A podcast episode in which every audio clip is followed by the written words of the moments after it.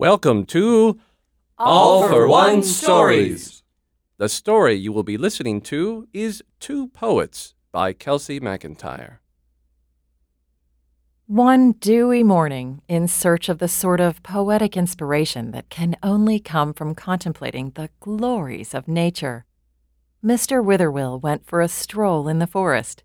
His friend and fellow poet, Mr. Fitzjames, accompanied him. But for the first quarter of an hour, the two ambled through the sun dappled trees in silence. As they reached a part of the forest shaded by a roof of intertwining pine boughs, Mr. Witherwill sighed. Oh, the joy that fills my soul at the smell of fresh pine! How sweet, how very sweet are the sensations it conjures up within me! Mr. Fitzjames did not respond immediately, but poked at a clump of violets with his walking stick and glanced sideways at his friend. My goodness! And what thoughts do these sensations inspire? Thoughts too deep for words. When I smell the rich perfume with which these trees have anointed themselves, I recollect the purity and innocence of childhood, that blissful time of life when we had not yet lost our unity with nature. Hmm.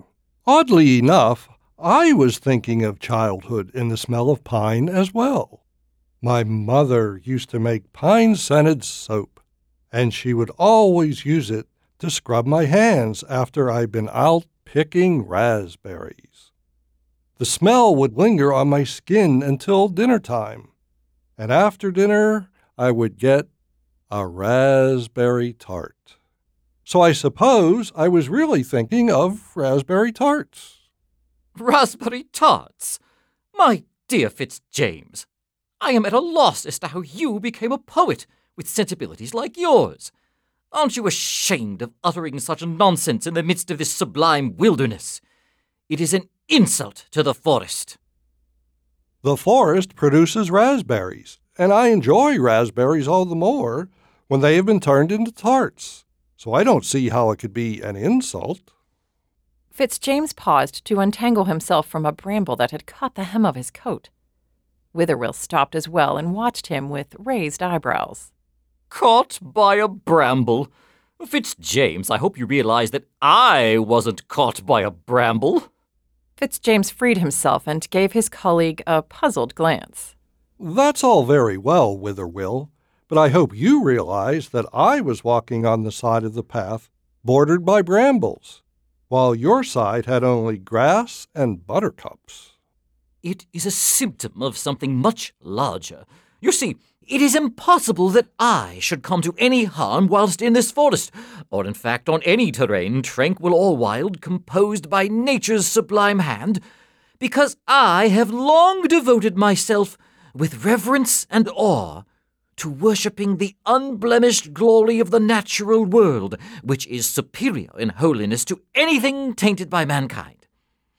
I strive to make myself one with the eternal serenity of the wilderness, and in sincerely desiring to love and emulate all the creatures who dwell here in this blessed place, I know that I have secured myself their care and protection in return. You, on the other hand, spend your time daydreaming about sweets, and therefore risk the wrath of whatever menacing forces roam these woods. His speech had hardly died away when a nearby bush rustled violently. Both poets froze and stared at the waving branches. Hello? Fitzjames gripped the top of his walking stick. Speak, I implore you, be you man or beast. A sleek gray wolf emerged and straightened up on its hind legs. It smiled at the flabbergasted friends and seemed to hesitate just short of a bow, settling instead on a courteous nod of its bristled head. I have been waiting for an opportunity to introduce myself into your conversation from the moment I heard your approach. Sir, your kind words are such a compliment to me and the forest that I feel I have to thank you personally. Fitzjames frowned, but Witherwill flushed with excitement and shook the wolf's free paw. This is a dream, an honor.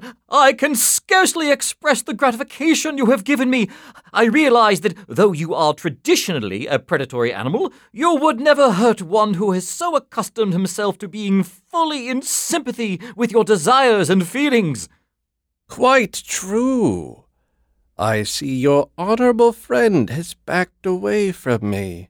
He is clearly not as enlightened as you are. No, clearly not. Witherwill turned to glare at Fitzjames. At that moment, the wolf leaped forward and, in two chomps, had Witherwill's head and shoulders halfway down its throat. It swallowed forcefully, a concentrated expression on its face, and the struggling Witherwill slid deeper into its mouth so that only his legs remained kicking in the spring air.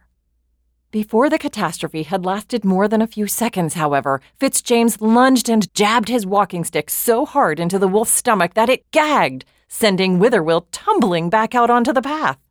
Stunned, both the wolf and the prey, who was now smeared with saliva down to his waist, tried to regain their breath. Careful, Sir Wolf. The last thing my companion would want is for you to choke to death on a mouthful like that. He is so fond of animals.